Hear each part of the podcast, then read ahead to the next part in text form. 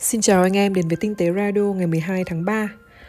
Oppo đã chính thức vén màn một lúc ba chiếc điện thoại thuộc dòng Find X cao cấp nhất của hãng và ba chiếc điện thoại đó lần lượt là Find X3 Lite, Find X3 Neo và Find X3 Pro. Nhân vật chính trong buổi livestream của Oppo chính là Find X3 Pro, chiếc flagship mạnh mẽ nhất của Oppo. Điểm đặc biệt nhất của Oppo Find X3 Pro lần này là thiết kế cụm camera mới. Khác với Find X2, X2 Pro thì Find X3 Pro sẽ có cụm camera nhô lên hẳn so với mặt lưng.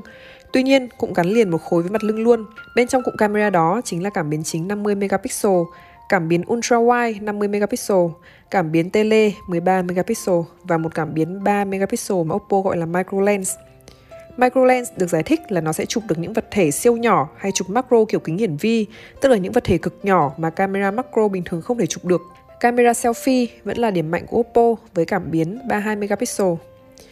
Về thiết kế tổng thể, mặt trước chúng ta sẽ có màn hình 6,7 inch QHD+, 120Hz và là tấm nền AMOLED với 1 tỷ màu. Với tấm nền này và những gì Oppo Find X2 đã làm được ở năm ngoái thì dự kiến Find X3 vẫn sẽ có tấm nền với chất lượng cực kỳ cao. Tiếp đến cấu hình của máy là Snapdragon 888, RAM 12GB và bộ nhớ trong là 256GB UFS 3.1. Đằng sau màn hình và cấu hình là một viên pin có dung lượng 4500 mAh và hỗ trợ công nghệ sạc Super VOC 65W, giúp sạc đầy chiếc máy này trong chưa tới 80 phút, sạc không dây 30W, có tiêu chuẩn chống nước IP68. Ngoài ra, còn những kết nối khác cũng xuất hiện trên chiếc máy này như Wi-Fi 6, 5G, anten MIMO 2X2, Bluetooth 5.2. Hai phiên bản thấp hơn với X3 Pro cũng được Oppo giới thiệu trong buổi ra mắt hôm nay.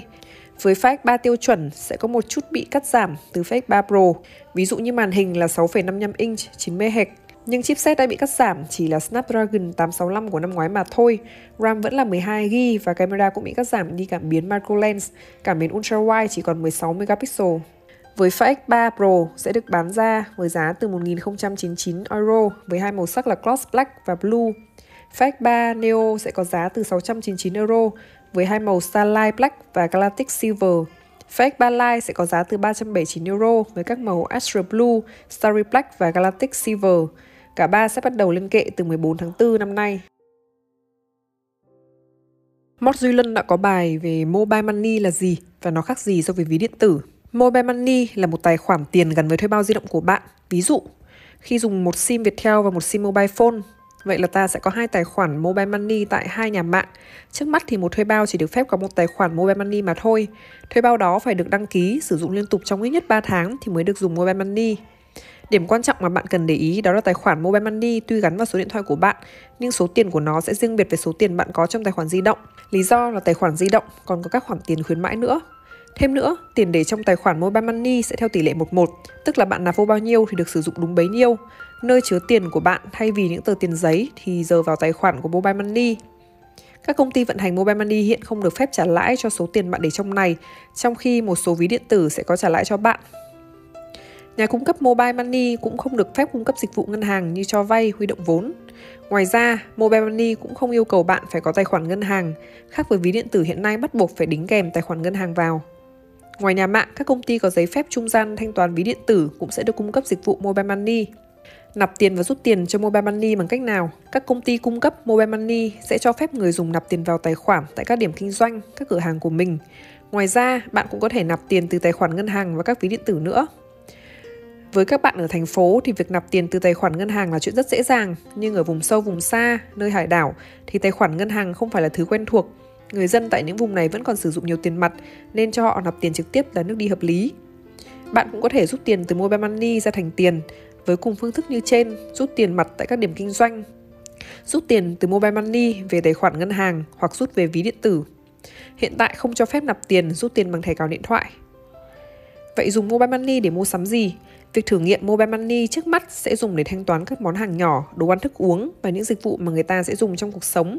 Hình hài của Mobile Money khi đến tay người dùng hiện vẫn chưa rõ ràng, có thể là một app, có thể là một cơ chế nhắn tin. Cái này phải đợi những công ty triển khai thì chúng ta mới rõ được. Bạn cũng có thể chuyển tiền cho người dùng Mobile Money khác hoặc chuyển tiền sang tài khoản ngân hàng, ví điện tử khác cũng được. Chính phủ quy định hạn mức giao dịch Mobile Money là 10 triệu đồng một tháng, ít nhất là trong 2 năm thử nghiệm dịch vụ này. Số tiền 10 triệu nói trên áp dụng cho tổng các giao dịch như rút tiền, chuyển tiền và thanh toán. Tin tặc tấn công 150.000 camera, tiết lộ nhiều hình ảnh bên trong Tesla, nhà tù, bệnh viện. Một nhóm tin tặc đã xâm nhập vào cơ sở dữ liệu camera an ninh của công ty Verkada, một startup tại thung lũng Silicon. Từ đó, tin tặc có quyền truy cập vào nguồn dữ liệu trực tiếp của 150.000 camera giám sát an ninh tại các bệnh viện, công ty, sở cảnh sát, nhà tù và trường học. Ngoài hãng xe điện Tesla và công ty phần mềm Cloudflare, rất nhiều đơn vị khác như phòng khám nữ, bệnh viện tâm thần, văn phòng Verkada đều bị thu thập hình ảnh.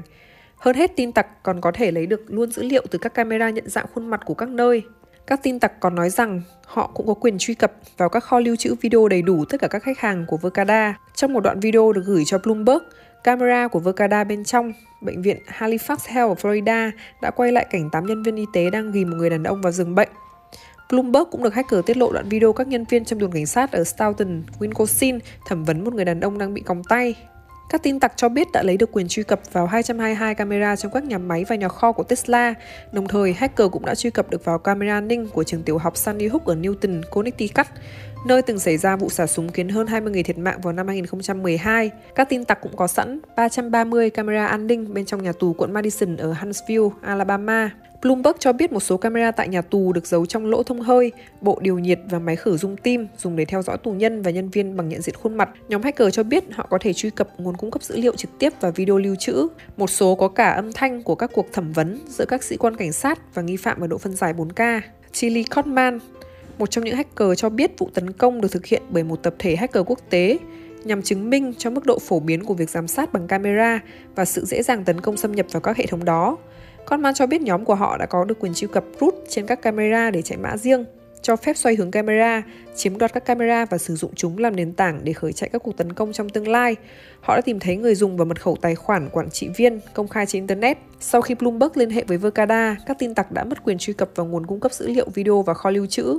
Conman nói, trong một tuyên bố, người phát ngôn của Verkada cho biết Chúng tôi đã vô hiệu hóa tất cả các tài khoản quản trị viên nội bộ để ngăn chặn bất kỳ truy cập trái phép nào có thể xảy ra. Nhóm an ninh nội bộ của chúng tôi và công ty bảo mật bên ngoài đang điều tra quy mô và phạm vi của vấn đề. Chúng tôi đã thông báo cho cơ quan thực thi pháp luật. Cảm ơn anh em đã nghe radio ngày hôm nay. Mình là Blue Jun đến từ diễn đàn tinh tế.vn. Xin chào và hẹn gặp lại.